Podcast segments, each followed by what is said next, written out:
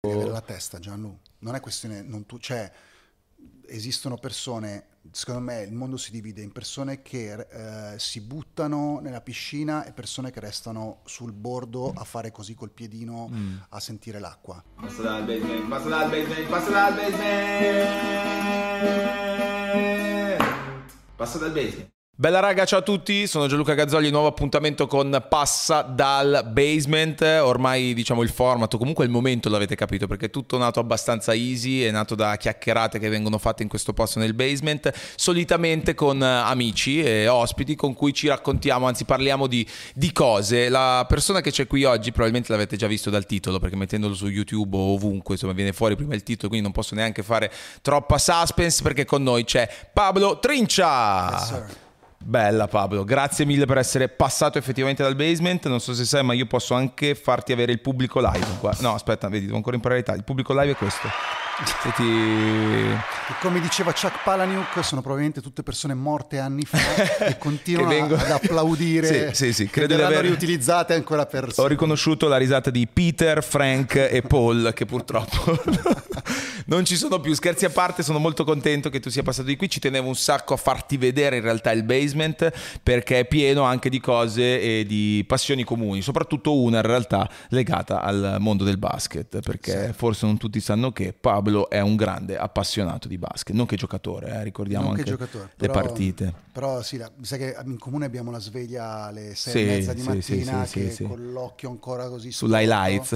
highlights, Bleacher Report. Sì, possiamo sdoganare, lo sanno tutti, che comunque il momento di grande visione di highlights e di risultati è spesso seduti sul butter. Però quello, non so se... No, tu addirittura ti fermi Mm, prima. eh, sì, anche, no, no, devo dire anche, anche, anche. anche. Ogni tanto lì ci, ci si prende, ci si prende del tempo. Infatti, noi in realtà già avevamo un attimo chiacchierato dei playoff NBA. Non so in, a- in che momento dei playoff andrà in onda questo, eh, questa, questa puntata. Non è che parleremo di NBA, però abbiamo insomma manifestato la nostra già morant sessualità di questo periodo. Per chi segue, sa di che Totale, cosa stiamo parlando. totale. Io ieri ero lì che mi scrollavo le, le t-shirt da Sì. ordinare. Eh, perché poi c'è quella cosa lì automatica No, che dici, va, quello mi piace, mi prendo Ma la maglia. Ti dico, a me affascina di sta gente qua. Poi, cioè, già Morant, insomma, penso che lo sappiano, sono un ragazzino di Memphis Sì. che due anni, tre anni, due anni che sta tra i professionisti. Sì, è il- era rookie Terzo- l'anno scorso, Eh, due sembra. anni. A me la cosa che mi affascina, al di là del modo in cui gioca sta gente che a 19 anni già rompe il culo ai big, segna una valangata Sì. di punti, mi, mi affascina vederli in conferenza stampa dopo Mm? Perché sono dei ragazzini veramente venuti dal nulla che non, senza hype, che a un certo punto da un giorno all'altro si ritrovano nell'NBA in grandi palazzetti dello sport, milioni di dollari, tutti gli occhi puntati e non sentono, non solo non sentono la pressione di questa roba che ammazzerebbe Certo. psicologicamente la maggior parte degli esseri umani, ma hanno proprio questo atteggiamento da predestinati, tra virgolette, nel senso che poi magari non ti vincono Tot tutto, ok. però è- l'atteggiamento da predestinato è da quello che tu lo guardi negli occhi e capisci che questo è nel suo ambiente, doveva fare quello e non ha paura di nessuno, non ha tim- timore reverenziale. Quindi a me mi affascina moltissimo. Sì, poi su di lui si vede, si vede cioè, particolarmente. ragazzino con le trecce che te l'aspetti, capito? Chiaro, Al campetto chiaro, chiaro. con gli altri amici della sua età, 19-20 Sì, anni, sì, quella sì, roba lì, davanti alle telecamere, domande, cioè, cioè gli risponde come se sì, allora, ma non è neanche atteggiato, è proprio sicuro di sé. Sì, e sì, questa sì, roba sì. qua a me mi affascina moltissimo in tutte le persone Certo. di quel tipo lì. Che lo ritrovi anche negli altri settori, gli altri mondi che tu Quelli che osservi. mm, nuotano in acque proprie, cioè quelli Mm. che sono a proprio agio in quel mondo e che mm, sono proprio tranquilli, che non si fanno pare, che non hanno sbatti, che cioè, sono proprio tranquilli e che mm, veramente sembrano nati per quella roba lì. Io ci credo molto in questa cosa. Tu hai sempre navigato, in- hai sempre nuotato in acque tue, in acque proprie tue però? Allora, non a scuola, a scuola proprio no, infatti andavo malissimo, sono stato Sì. bocciato, dovevo essere anche ribocciato alla maturità. Lì proprio ero in un contesto che no, infatti Mm. ho brutti ricordi del- della scuola, mm, cioè mi ricordo proprio un periodo difficile. meglio molto meglio all'università, nel mondo del lavoro io ho avuto un po' quella sensazione lì, cioè quando ho iniziato a fare questo lavoro qua ho proprio sentito che era molto il mio e poi quando ho iniziato a fare audio Sì. qualche anno fa, lì proprio ecco. Infatti adesso in realtà siamo totalmente nel tuo mondo, nel tuo mondo nuovo in realtà perché fa Sì, parte questo- del tuo nuovo percorso, quello del microfono e Esatto. ricordo che noi ne abbiamo parlato anche anni fa, insomma tu sei tra quelli che ci ha creduto subito nel mondo dei podcast, nel potere della voce e del racconto che per te è sempre stato fondamentale con altri mezzi di comunicazione, con il video in particolare e che ti sta adesso dando, questa è una mia ovviamente sensazione, ti sta restituendo tanto. Cioè, insomma, io ho visto che con, con il dito di Dio in particolare, eh, io immagino che se state guardando questa chiacchierata sappiate anche le tante cose che ha fatto, che ha fatto Pablo e per me hai fatto il podcast più bello che c'è in Italia, che è Veleno e dicevo, ma come farà col dito di Dio? Cioè, una roba che racconta una cosa che di per sé già sappiamo, già ci hanno detto, che... ed è invece anche quella, è un è un podcast clamoroso e ho visto finalmente tanta gente che è arrivata da Sì, te. sì, cioè, sì, al, no. di là, al di là è arrivata sul podcast, è arrivata da te. E lo vedi sui social, lo vedi da un sacco di cose. Devo dire è una cosa bellissima, una cosa bellissima per tutti noi, perché poi, sai, tu fai radio, però comunque è sempre quel mondo lì, il mondo della voce, per cui eh, secondo me è proprio affascinante vedere come tanti anche ragazzi, anche giovani generazioni, eccetera, stanno riscoprendo proprio questa cosa molto bella dell'ascolto. E la roba incredibile che ho notato, perché poi io, come dire, avendo navigato un po' tra carta stampata, televisione e, mm, e audio, quando tu fai una roba figa in audio, la reazione emotiva della gente è dieci volte di più che non quando fai magari un, un reportage, magari quando eravamo alle Iene, che era comunque un programma molto molto popolare. Non so perché dico eravamo, cioè Sì. da solo. Tu Quando come il ero- Divino Telma.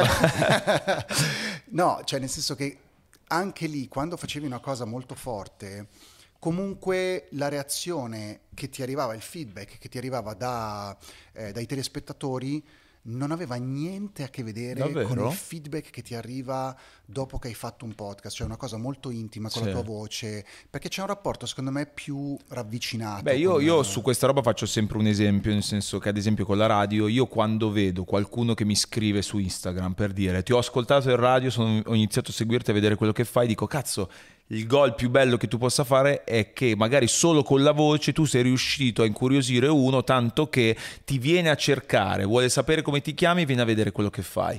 E nel tuo caso è stata esattamente quella cosa. Poi, insomma, tu anche prima di fare i i podcast, effettivamente avevi già fatto un sacco di, di cose, quindi dove c'era anche il tuo, il tuo volto. Sì, però sai che quella roba lì in realtà ho, ho dovuto un po' ricominciare, non Ah. da zero, non zero zero, però quando mi sono messo in gioco con l'audio io sono ripartito che sì, avevo Sì, gente che mi conosceva, però io ero già uscito dalla TV, sì. dalla TV quella pop, quindi le Iene. Quando esci dalla TV la gente Dimentica. si dimentica abbastanza in fretta Sì, di te, vero. smette un po' di seguirti, smette di... ca- perché comunque non produci magari così tanti contenuti, non sono così visibili. Mhm. E, mm, e quindi ho ricominciato quasi con un pubblico molto ristretto. Hai cioè- fatto comunque dei reportaggi importanti anche online, nel senso che sono Sì. andati solo online, magari non in Però TV. oramai, Sì, c'è talmente tanta roba. capito, la gente si dimentica in 10 secondi. Devi, se vuoi essere attivo, devi, devi pigiare tutti i giorni, tutti Certo. i mesi, devi produrre roba, devi far uscire. E comunque, in generale, è una società questa che fagocita contenuti alla velocità della luce. Cioè, non è più cazzo come negli anni 90 o all'inizio dei 2000, nell'era comunque ancora in cui internet, pre-YouTube. Sì, Cioè, sì, oggi sì. tu potenzialmente consumi una quantità di contenuti enorme, ma tutte le ore del giorno, non è più relegato solo al momento della sera quando torni a casa accendi la TV, metropolitana, al lavoro, sei in giro, vai a fare, vai Sai che ieri, ieri ero. Queste sono le le intelligenze artificiali che ci seguono. Eh, ero al cinema l'altro giorno, esco, vado in bagno e quei bagni, quelli cessi diciamo appesi al muro, uno mentre faceva pipì ho detto o si sta facendo la foto al, al pene o e invece no, lui mentre faceva pipì stava guardando un contenuto. sì. Questo credo che sia stato Sì. l'esempio... No, ma è che, cioè, oramai quella roba lì, ti ripeto, era relegata solo a un segmento della giornata prima, cioè dall'ora di cena in poi. Sì. No, no- noi non guardavamo niente prima. Durante la giornata, certo. Oggi noi ci svegliamo, la prima cosa, accendi highlights NBA Sì, alle sì, 6-7 sì, di mattina. Se ti vuoi guardare la partita, ti- magari o stai sveglio la notte come alcuni matti, oppure come fai come me, mi, mi sveglio, me la guardo, mi sveglio un'ora prima, me la guardo Certo. velocemente. Però tu inizi a fruire di contenuti di qualsiasi tipo già appena sveglio. Quindi eh, un autore che anche ti fa delle cose belle, Mhm. delle cose importanti, sì, poi te lo ricordi, ti lascia qualcosa, ma dopo 10 secondi c'è un altro contenuto. Cioè E quindi qual è la, la- la- tra, virgolette non- la, cosa da fare? Nel senso per, per- cioè continuare, insistere. Allora, sì, io mi sono spostato sull'audio perché mi piaceva, non, ho- Certo. non è stato un calcolo. C'è stato anche dopo il dire, ok, eh, mi conviene andare in questo ambiente perché il podcast in quel momento, 2017, era il deserto Sì. di Tartari, c'era poca roba, c'erano due o tre tende e qualche oasi, ma fondamentalmente non c'era nessuno. E quindi ho detto, va bene, mh, vado in un posto dove posso costruire da zero e non... Volevo uscire un po' dal vecchio mondo. Il vecchio mondo sono i giornali e la TV, Mhm. che sono comunque governati da logiche antiche, novecentesche. Cioè, io cazzo l'altro giorno ho, aperto, ho acceso Rai 1, cazzo c'erano tutti i volti degli anni 80. Mhm. C'è gente che io vedevo negli anni 80 che ero bambino che me li riproponevano ancora oggi nel 2022.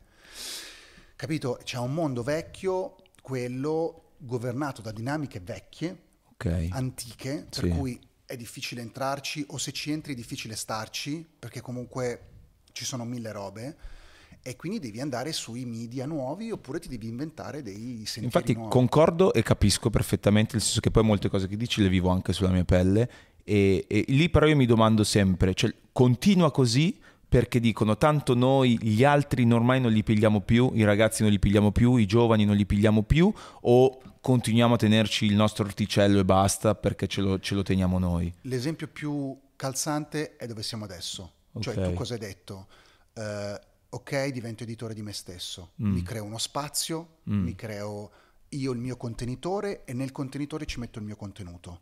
Questo è il futuro, secondo Mm, mm. me, e questa è la vera figata, perché dà la possibilità a tutti di esprimersi in maniera democratica. Sì, sì, sì. Non sei più dover andare dal dirigente eh, che se sei amico, che se ti sta simpatico, gli stai simpatico. eh, Certo. sei tu che ti crei la tua cosa, il tuo canale, il tuo binario, te lo percorri, ti va bene, non ti va bene, quello è indifferente, però intanto te lo sei creato, te lo sei costruito e hai fatto qualcosa e tu hai messo in piedi una cosa e questa cosa qui è la vera rivoluzione, è il mondo nuovo, Sì. dove gente che ha idea, che è valida, che eh, come dire, ha, ha- un talento, ha, un es- ha un- ha una creatività, ha un gusto, può esprimerlo, può mettersi in gioco, può anche diventare un piccolo Certo. imprenditore, perché comunque Chiaro, sì, sì, bisogna investire. Gianluca Gazzoli non è solo Certo. eh, come dire, un autore, uno speaker, tante... Gianluca Gazzoli è anche un imprenditore in questa cosa, quindi c'è quell'altro aspetto. E ti dico, secondo me questa è la, è la- è la vera figata che vent'anni fa non c'era. Assolutamente, che poi possono viaggiare magari anche in, in parallelo. Per me, appunto, la radio, DJ in particolare, resta la, la mia vita, le mie, le mie cose, come la TV e tante cose. Però in qualche modo puoi, puoi coltivare anche quest'altra e si possono anche parlare. La, cosa che viene fuori dal- da quello che hai appena detto, e che penso anche, è che oggi in qualche modo la possibilità te la puoi prendere da solo. Nel senso, io credo tanto che l'Italia è un paese in cui se tu sei giovane eh, o, o quantomeno sei mm, insomma dichiarabile giovane eh, e aspetti una possibilità, quella possibilità non arriva tendenzialmente. Però oggi abbiamo i mezzi, delle possibilità e un sistema che in qualche modo ti permette di andarti a prendere questa possibilità. E, e per me è stato così fin dall'inizio. Tu hai iniziato invece prima che arrivasse il web come ce l'abbiamo in mente oggi, quindi quella possibilità magari non era uguale a quella di oggi. Come ti sei preso la tua possibilità? Però io sono, mi sono formato, diciamo, ho avuto la fortuna di mh, entrare nel mondo del lavoro nel 2003, quando internet era ancora, non dico agli albori, perché comunque beh, c'era non- già un 5-6 anni, però comunque diciamo di fatto sì, e quindi pre-social network, pre-tutto. Quindi ho avuto la possibilità di formarmi, di crescere, di imparare mh, in quel vecchio mondo, Mhm. faticando da morire, perché io poi nel 2008, io stavo per, io ho la storia di Sliding Doors, cioè, Cioè? eh cazzo io il 2008 sta- ho detto basta, io qui ho 31 anni. Non vado da nessuna parte, non ho un lavoro fisso, non ho niente. Cosa stavi facendo in quel momento? In quel momento stavo, scrivevo per i giornali, Ok. eh, però andava di merda, perché poi cioè, tu c'hai un po' quel vecchio sogno no, di scrivere per i giornali, fare l'inviato, eccetera, ma è più, cioè, senza accorgerti in realtà che il mercato sta cambiando, che le cose non sono più come prima, che è difficile entrare, che è difficile restare, che poi è un mondo strano. E quindi a un certo punto ho detto, va bene, la televisione non mi interessa, non saprei, ne- comunque anche se fosse non saprei neanche da dove iniziare. Ehm, avevo trovato un corso di arabo in Yemen, volevo andare, trasferirmi in Yemen due mesi, perché l'idea era, ok, allora, visto che comunque con le lingue me la cavo bene, quella è la mia casa, a proposito di posti dove mi sento a mio Dove- agio, dove dammi una grammatica di un qualsiasi lingua e io proprio, cioè lì è proprio il Jamorant, Sì, il sì, momento sì. Jamorant. Quante ne sai ad oggi di lingue? Ma 6 o 7 però poi ca- per, Certo. variano, adesso sto, d- d- insomma, tra un po' dovrò fare una cosa mh, in India e quindi sto ristudiando l'indi. Sì, sì, sì. Eh, e quindi dipende da, da- da quella che riprendi a quel momento, però alcune si arrugginiscono, le devi, però restano, sono sempre Ok. lì, non le perdo. E, mh, però ecco, ho detto va bene, mi, mi riparto dallo studio di una, nuova- di una lingua nuova e poi mi trovo un lavoro nel mondo del business.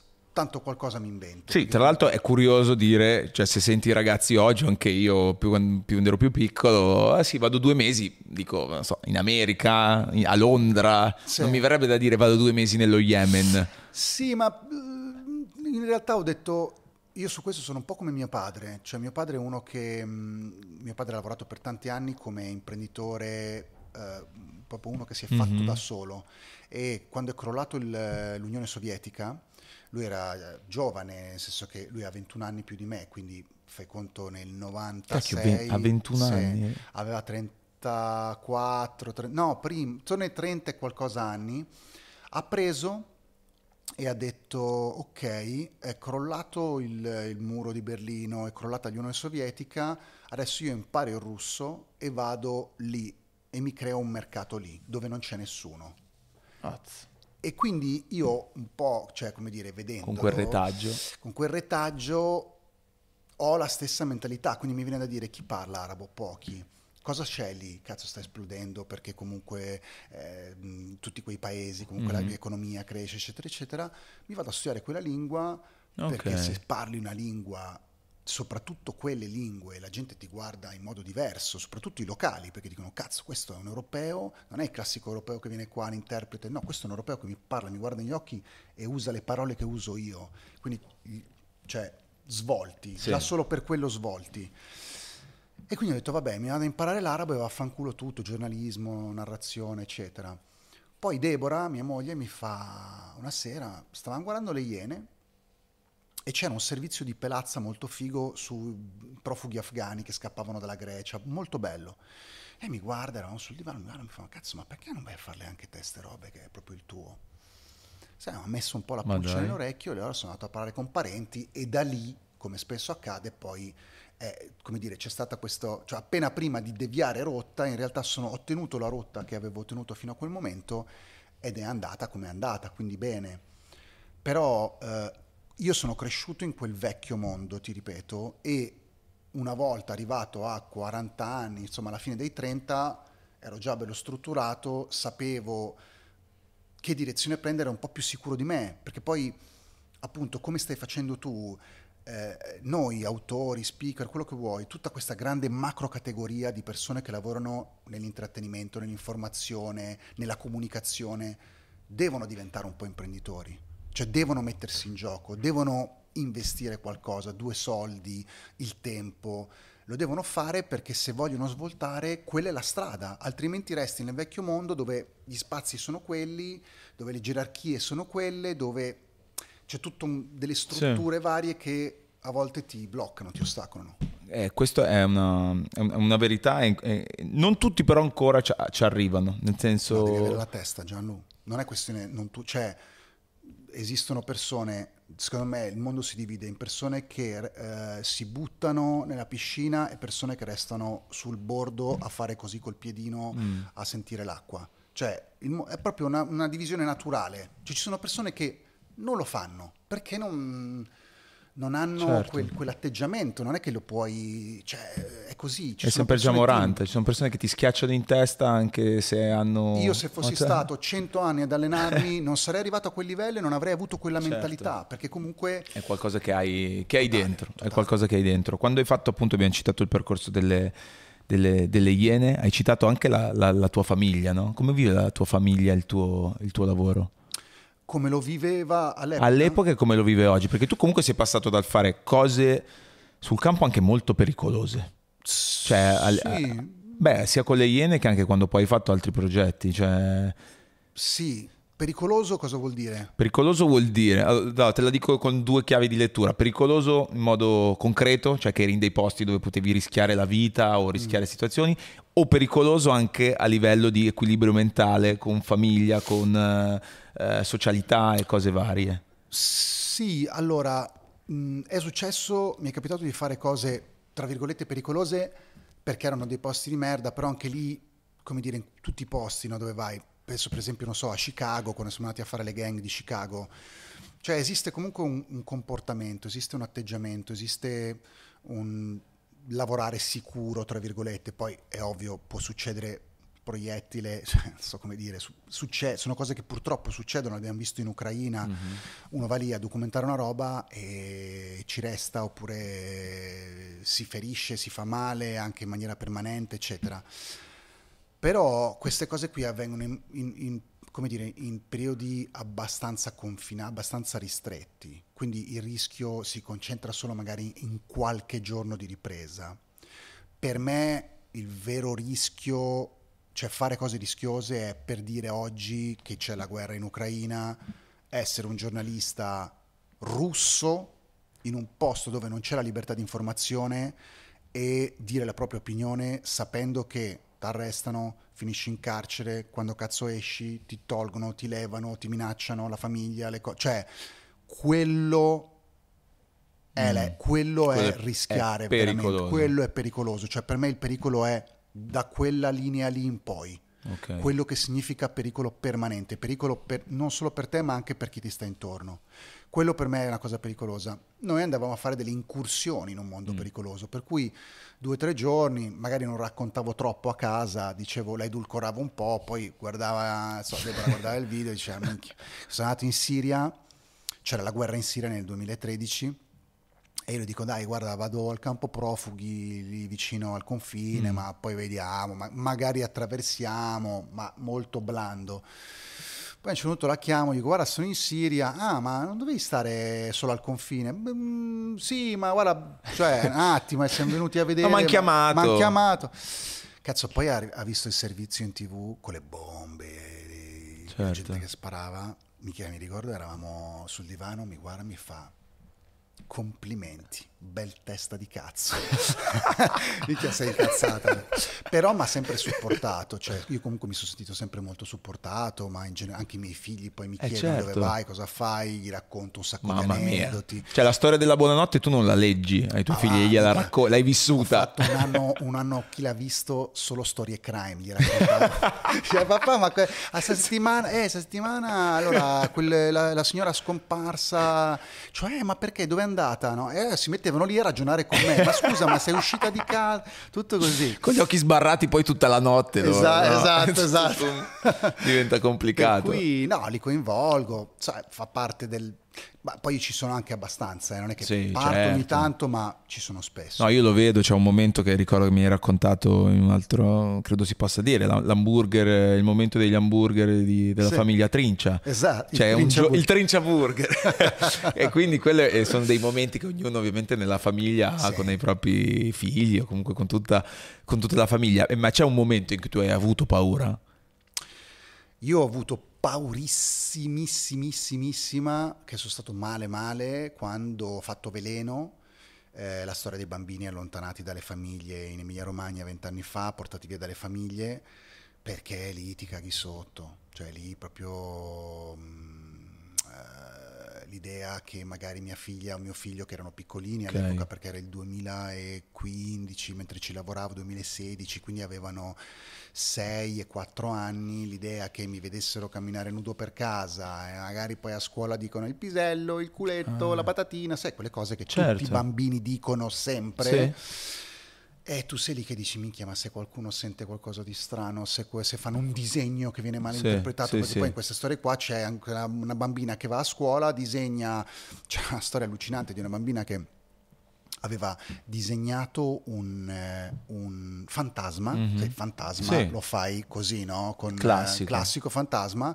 e una psicologa un po' Ah. fantasiosa l'aveva interpretato come un pene. Ok, Che, certo. voglio dire, devi anche, secondo me, Ce essere l'hai un tu nella testa, la- ce la l'hai ne- malizia. Esatto, ce l'hai tu nella, nella testa la malizia, però poi questa bambina è stata portata via. Pazzesco. No, e devo dire che eh, questa roba è arrivata a tutti. Eh, Eh, figa, perché cioè, se c'hai i bambini... No, io avevo iniziato, me lo ricordo, ad ascoltare Veleno quando andavo a correre, perché ascolto molti podcast mentre vado a correre, e mi sono dovuto fermare. Ho detto, mi sa che questo lo devo ascoltare in un altro momento. Da lì in poi, ovviamente l'ho ascoltato ed è stato il primo caso in cui ho ascoltato qualcosa con la stessa attenzione, passione e trasporto con cui guardo qualcosa, che era nel caso magari una serie tv, eccetera. E quella roba lì è arrivata tanto, cioè la paura. E quindi lì anche tu ti sei, cioè hai avuto più paura magari di questa cosa che essere... Allora, ti, ti racconto un episodio. Una volta, poi di mezzo c'era il tribunale, dei, Certo. il tribunale per i minorenni. In quegli anni, ovviamente, c'era coinvolto il tribunale per i minorenni. Ehm, io in quel periodo là, eh, mentre facevo veleno, stavo girando un programma sul bullismo. Sì, me lo ricordo. E vabbè, molto tranquillo, insomma, eh, un giorno vado in Rai a eh, mh, ospite di una trasmissione, che non mi ricordo come si chiama, che fa il sabato, però lo registravano il venerdì, quindi Mhm. non era in diretta. Ok. Ehm, faccio sto, eh, registro sta cosa, vengo via dalla Rai, quindi il pomeriggio del venerdì, e me ne torno a Mediaset perché lavoravo anche alle Iene. Sì. Mi chiamano dalla Rai e mi dicono: Guardi, sono venuti qui dei carabinieri che la cercavano con- di- parlando di una roba per il tribunale per i minorenni. Ah. Eh, in che senso? Come cazzo facevano a sapere che io venivo oggi ospite da voi, registrando? Cioè, C'era non cap- qualcos'altro. boh, cioè, come facevano a sapere che io ero in Rai? La trasmissione sarebbe stata il giorno dopo, non è che mi hanno visto in tv e hanno detto oh andiamo. E poi comunque cos'è sta urgenza di venire in Rai? E perché non mi... Sì. Non lo so, mi sono cagatissimo in mano, ma proprio sono stato un giorno a sudare freddo, perché poi era nel pieno di Sì, sì. robe Cioè, qua dove ti accorgevi che leggevo. poteva succedere di tutto dal niente. E ho iniziato a chiedere, ma perché cosa? Ma perché Eh, non glielo possiamo dire, non glielo possiamo Madò. dire, non glielo possiamo dire. Figa ragazzi, cioè io già a guardare figa i voli per... eh, Per lo. Yucatan. No, cioè, e a un certo punto, alla fine, capisco che in realtà mi volevano chiedere una cosa riguardante Ah. le robe del bullismo. E quando sono andato davanti alla Certo. giudice che mi ha rotto le scatole per sapere queste Sì, informazioni sì, sì, e me l'ha detto, e tu, Certo, cioè, certo, certo. mi sono cagatissimo in mano. Però ti resta sta paranoia. Anche le altre persone che hanno lavorato con me, Sì.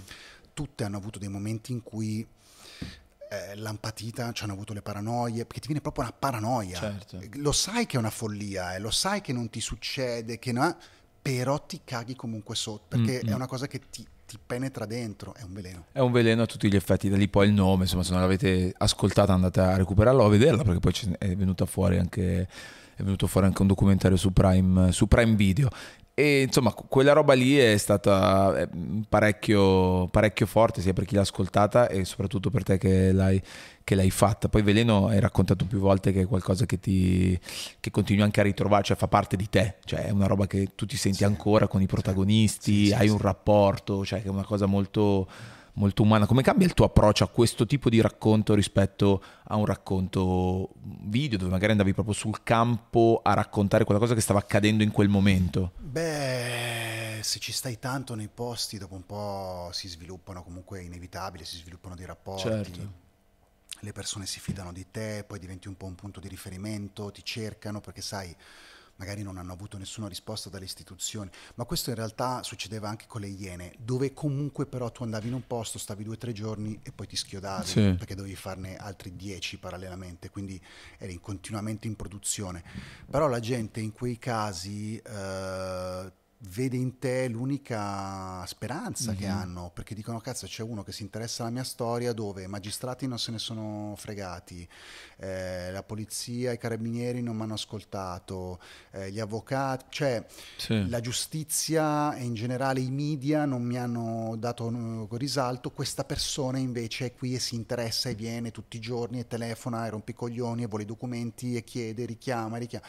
Quindi è ovvio che si sviluppa un Certo. rapporto. Con le Iene anche succedeva, ma un po' di meno perché però sai la figata di sti lavori qua in generale è che ogni volta è come, è come entrare in un mondo nuovo. Cioè, ma anche quando, per dire, abbiamo lavorato alla Concordia, tu entri in casa della gente, ma in realtà entri nella loro vita e- ed entri in profondità nella loro vita. Cioè, come non è che ti fanno stare, non è che ti accolgono e stai, diciamo, nell'ingresso, proprio ti portano dentro, cioè ti Certo. portano in cucina, ti portano in sala, ti portano veramente in profondità, cioè ti, ti raccontano degli angoli della loro vita che magari non hanno neanche mai condiviso così tanto, invece Sì. a te li stanno raccontando, no?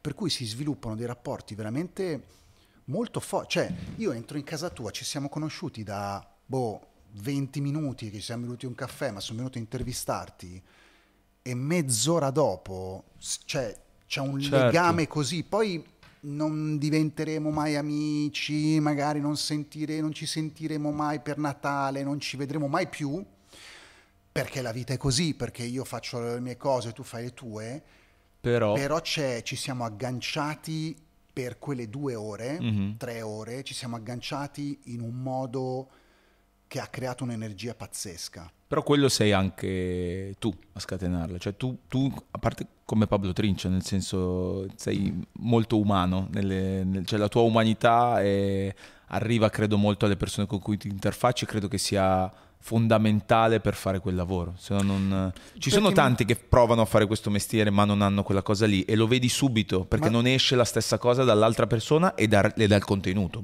Perché non gli interessa, secondo me, perché non gli interessa veramente la storia. Ah. Cioè, io ho fatto un sacco di interviste da questo lato qua, quindi Certo. la persona intervistata, tu te ne accorgi subito quando una persona gliene frega qualcosa di quello che stai dicendo o quando in realtà tu intervistato sei semplicemente un accessorio alla loro immagine eh, divinizzata, non so come dire, ah, adesso oggi c'ho lui, eh, domani c'ho lei, Ok. domani però sono sempre io, io, io con qualcun altro. Mm-hmm. A me no, cioè nel senso, io sono davanti a te, mi interessa, come quando ci siamo fatti la chiacchiera per esempio Sì. che era uscito il tuo libro, E, e di quello infatti poi avrei- l'avrei voluto dire proprio perché ti, sono, ti sarò sempre grato perché mi hai aiutato a raccontare il libro quando era uscito e quella cosa lì. ma sono io che in realtà mi sono divertito, cioè sta cosa ha dato f- di più a me perché io comunque mi sono fatto un viaggio. È Cioè, quello. al di là di tutto, Sì, io sì, mi sono sì, fatto un viaggio nel tuo cuore, nella tua storia, e quindi io sarei stato là tre ore a farti 700 domande, perché comunque è bello, cioè è come, Sì. cioè, come andare al cinema. No, no, è beh, Cioè, beh, però come- è come vi- ascoltare un podcast. Viverla così fa la differenza, no? Cioè quello che hai detto tu io lo riassumo tante volte in cioè il tuo fine ultimo quando fai questo mestiere non può essere eh, voglio diventare famoso, voglio farmi soldi, ma devi avere tu dentro un fuoco, una spinta che in qualche modo ti fa eh, poi arrivare a fare queste cose. Il resto se sarà è una conseguenza, però se tu non hai questa spinta qua, anche perché tutti gli sbattimenti che ti devi fare, che ti sei fatto tu, diventa se no insostenibile, cioè non- la bilancia non ha, No, non ha un equilibrio. per- cioè, a volte, che cazzo so, a volte vai, nei- vai in- appunto in posti lontanissimi, a orari del cavolo, sei stanco, poi parlare con le persone, cioè anche che stai, non so, due ore a casa di uno, gli fai un'intervista su una roba, cioè, tu esci da quella roba lì che andresti Certo. a dormire. Mm, Cioè sono, non so, le due del pomeriggio, tu hai già finito la giornata e dici cazzo ma ho lavorato due ore. No, hai lavorato due ore ma sono state sei No, no, ore a livello certo. di intensità, di concentrazione, di emotività. Ma tu riesci a tirare una saracinesca o comunque quella roba te la porti sempre ovunque? Mm, una saracinesca, diciamo, quando, c'hai, quando non è del tutto abbassata. Torno e- subito. E, filtra la luce. Ah, sì, sì, ok, ok. Cioè, nel senso che anche tirare una saracinesca non è così, perché sennò diventa, come dire, come... mh, eh, diventa come Un lavoro d'ufficio. un lavoro d'ufficio, cioè un po' ti devi far contaminare, non so come dire. Certo. Ovviamente eh, non è che ti becchi tutta quella merda, ma Sì. eh, un pochettino ti deve attraversare Chiaro. quell'emotività lì perché così tu la puoi trasmettere. Certo. Altrimenti parli di una, un- di una persona che sta dietro una teca di Sì, vetro e sì, non, sì, sì, sì.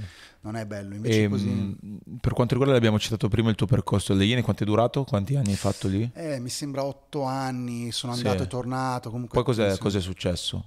Ma guarda, eh, secondo me io dirò sempre che le Iene è stata la più grande scuola di vita, di lavoro, dove impari a fare tutto. Vuol dire tutto, da inseguire la gente in mezzo alla strada a mettere lo scotch, riparare una telecamera, aggiustare una micro, cioè resti veramente molto down to earth, cioè non, non- non- non ti fai... non- sei sempre comunque molto operaio, Mhm. resti operaio e quindi impari a scrivere per, il- per la tv, impari a girare, impari a tenere l'inquadratura, impari a comportarti in un certo modo, impari, cioè impari tutto sostanzialmente, fai, eh, esci da lì che sei Rambo, ti possono sparare e ti rimbalzano i proiettili. A prescindere dal tipo di contenuto che fai, perché poi le Iene ha tutto, cioè ha il servizio di attualità, di pericoloso, oppure anche quello Guarda, leggero. le cose, le cose più difficili sono le truffe, secondo me. Cioè, i servizi sulle truffe. Mm. Sì. Tu dici, no, eh, minchia, però andare in Siria. No, no, il, il servizio più difficile sono le truffe. Sì.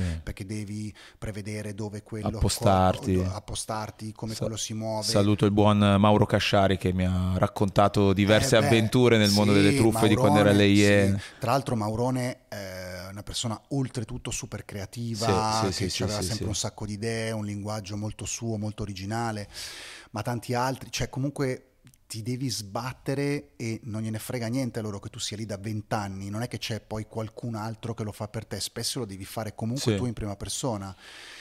Quindi comunque, appunto, so, entra il truffatore delle lavatrici in casa e quindi lo devi filmare, devi prevedere dove entra, devi prevedere dove mettere le telecamere, devi prevedere come comportarti, cosa chiedergli, si deve vedere il passaggio dei soldi, Mhm. cioè su tutta una serie di cose che devi prevedere.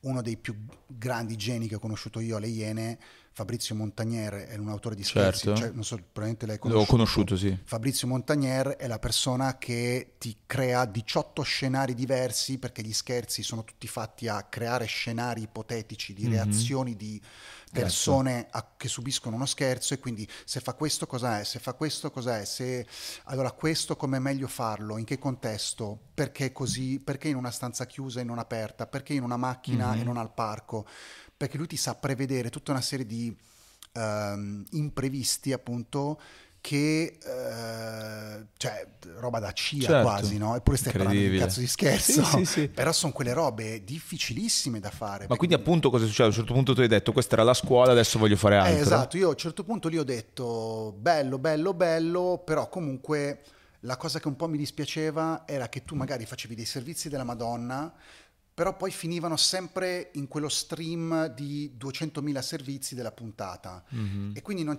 come dire, non avevano mai una loro cornice, sai, è come avere un quadro bello, te lo incornici bene, con una bella cornice che ti piace, te lo metti in un angolo della casa e lo valorizzi Sì. e lo metti lì, no? Sì, sì. Un'altra cosa è avere un filotto di immagini una attaccata all'altra dove diventa un po' tutto, non dico uguale, però cioè, si perde, valore perde la quello- potenza. si perde il valore di quello che hai fatto, perché magari poi dopo... Subito dopo c'è una roba di tutti, eh, cazzata, un esatto. di una roba sul V, sui VIP, che ne so. E quindi la gente non ha neanche avuto la, cap- la possibilità di assorbire veramente Mhm. quello che gli hai voluto raccontare. Quindi io volevo crearmi un contenitore mio Sì. dove poter, esattamente come hai fatto tu, dove poter raccontare le mie cose, fare Eh, le mie cose. Tra l'altro oggi è cambiato ancora tutto ulteriormente, adesso non so se tu hai ancora contatti, segui e vedi, però lì noti che è cambiato ancora qualcosa, cioè nonostante in realtà Non lo guardo, se- non, non non lo sai, non sai no, più non niente. No, perché poi tutto il mondo intorno un po' Cioè, sono rimasti cambiato. in ottimi rapporti, Certo, sì, amici, sì, fratelli. sì. Però non è che lo guardo. Non... Certo, anche perché poi anche tutto il mondo intorno un po' è, è cambiato. Che... No, nel senso che mh, questo è un ragionamento che avevo fatto con un altro ragazzo sempre qui, che, era molto, che è molto bravo, faceva dei servizi molto simili a delle cose che magari avresti potuto vedere alle Iene per dire, però lui ha 20 anni e non gli interessa, cioè hai, hai degli altri mezzi per fare la stessa cosa, però magari con la potenza che dici tu e con... Ehm, senza neanche magari quella, quella, quella, giungla che hai dovuto vivere tu. Magari vivi un'altra giungla, però è, Guarda, è cambiata proprio la, la, la, comunicazione. Sai che cosa? L'unica cosa che forse è un po' rischiosa adesso è che eh, passando da questi luoghi, ripeto, dal vecchio mondo, quindi televisione, sì. eccetera, tu comunque un po' ti forma, perché ti pigli gli schiaffi, ti pigli i calci in culo, c'è sì. uno che ti insulta se le cose le fai male, certo. ti, mh, come dire, un po' di... Ti Ma quello ti aiuta molto, è della cosa che mi accorgo con chi invece arriva da un mondo che si è costruito da solo, che non sa molto relazionarsi con gli altri. Ecco, quello è il rischio, perché il ragazzo di 20 anni che si crea i contenuti sì. e non ha un, un adulto con l'esperienza che, come dire, un po' lo corregge, un po' gli dice che cazzo fai, un, un po' sì. lo raddrizza, un po' gli tira uno scappellotto virtuale, virtuale ma comunque professionale, lì ecco rischi secondo me di pensare, magari hai successo eh, all'inizio, quindi rischi di pensare di essere uno super in gamba, però poi quella roba lì va sostenuta certo. e va sostenuta per tanto tempo, perché hai 20 anni, 25 anni, cioè ne devi fare di roba per arrivare a 40, 45, mm-hmm. 50 e essere seguito e avere anche come dire uno stipendio, portarti a casa qualcosa, sì, sì, sì. cioè devi continuamente, ma questa cosa passa attraverso delle fasi della vita certo. in cui tu hai delle persone che ti insegnano qualcosa, con le buone e con le cattive. E questo era venuto fuori anche con quest'altro amico che, che, è passato di qui e che fortunatamente era arrivato anche lui a questa conclusione pur essendo giovane, quindi fortunatamente poi qualcuno se ne, se ne accorge. Tornando invece al discorso delle lingue che mi affascina sempre molto, perché io non credo di essere portato, cioè per quanto io poi magari mi faccia capire in altre lingue, eccetera, fare quello che fai tu è una roba, secondo me, che c'hai anche un po' tu nel DNA, non so come funziona. Mi ricordo sempre questo esempio eh, quando siamo andati a giocare, le prime volte che andavamo a giocare al corso, insomma, un luogo dove andiamo a giocare a basket io e Pablo ogni tanto, c'è questo nostro amico che si chiama Cam, che è uno schiacciatore, eh, un, freestyler, insomma, un atleta a tutti gli effetti, è giocatore di basket, Cam Fly, e, e lui è senegalese. E mi ricordo che noi stavamo, forse ci eravamo appena cambiati, passa Cam, io lo saluto, bella bro, bella bro, e tu gli dici qualcosa, ma non in senegalese, nella lingua del suo della sua frazione, del suo paese, cioè proprio una roba che lui, Cam, io non l'avevo mai visto, si è girato, ha fatto ma non ti conosceva, non vi eravate conosciuti, tu gli hai detto, cioè quella cosa lì, è, perché poi tu sul, sulle lingue dell'Africa così sì, sei proprio sì, dallo sì. Swahili a, sì, a tutte le varie pazzo. derivazioni. Io sono pazzo per quella roba lì, cioè io ecco quello quello è proprio il mio mondo tanto tanto, cioè mh, è proprio casa mia, il mio rifugio. Sai come Jordan dice? Certo. il basket è il mio rifugio. Per me quella roba lì è proprio mi si illuminano gli occhi, cioè se potessi farei solo quello, studierei solo quello. Però quello ti aiuta un sacco perché come dici tu poi quando arrivi in una realtà che ti rispetta per quello che tu gli no, dimostri di aver rispetto. Completamente. Ma ti ripeto, io vedevo mio, cioè adesso non per non ho il mito di mio padre. Però il signor Trinci ultimamente l'ho visto in cattivo sì, sì, nella zona ucraina. E... Però cazzo, cioè, io lo vedevo, cioè, questo andava nei posti senza interprete, perché poi ero andato a trovarlo quando viveva in Russia, viveva in Kazakistan, ehm, andavo, ogni tanto andavo a trovarlo. E questo si muoveva in quei mondi lì, parlando, dialogando, telefonando, mail, cose, eccetera, mm. tutto in russo. Con... E lo vedevi, cioè la gente ti tratta come se fossi uno certo, di loro. E quella tutto. roba lì, nella comunicazione, nel business, in qualsiasi cosa fa una differenza. Anche fine... al mercato, quando tu vai a chiedere una cosa, te la fanno pagare il prezzo giusto Ma se tu gli parli. tutto, cioè que, que, la, la cosa che la gente, secondo me, i giovani devono capire è che imparare una lingua è il miglior investimento che tu possa fare a 18, 19, 20 anni, ma prima anche a 15, capito? Io, cioè, la cosa, voglio dire, io ne parlo 6, 7 di lingue, però la conoscenza che ho dell'inglese mi ha svoltato, perché se non avessi saputo bene l'inglese non avrei mai conosciuto Serial, che è la serie podcast che mi ha fatto conoscere il mondo dei podcast, mi ha aperto quel mondo lì, mi ha fatto cambiare mestiere, virare sulla rotta Sì. giusta e adesso io vivo di questo Sì. e sono il responsabile di creativo di- della più grande azienda italiana di podcast. Perché? Perché parlo bene l'inglese e lo capisco bene. Cioè, vedi già Chiaro. a, Ma mi ha- oggi a se- 40 anni questo. eh. Un ragazzo oggi facciamo, può scegliere, sai che capita tante volte che devi scegliere la lingua che vuoi imparare. Facciamo che ne può scegliere due. Che due lingue gli consigli di imparare oggi? l'inglese sempre.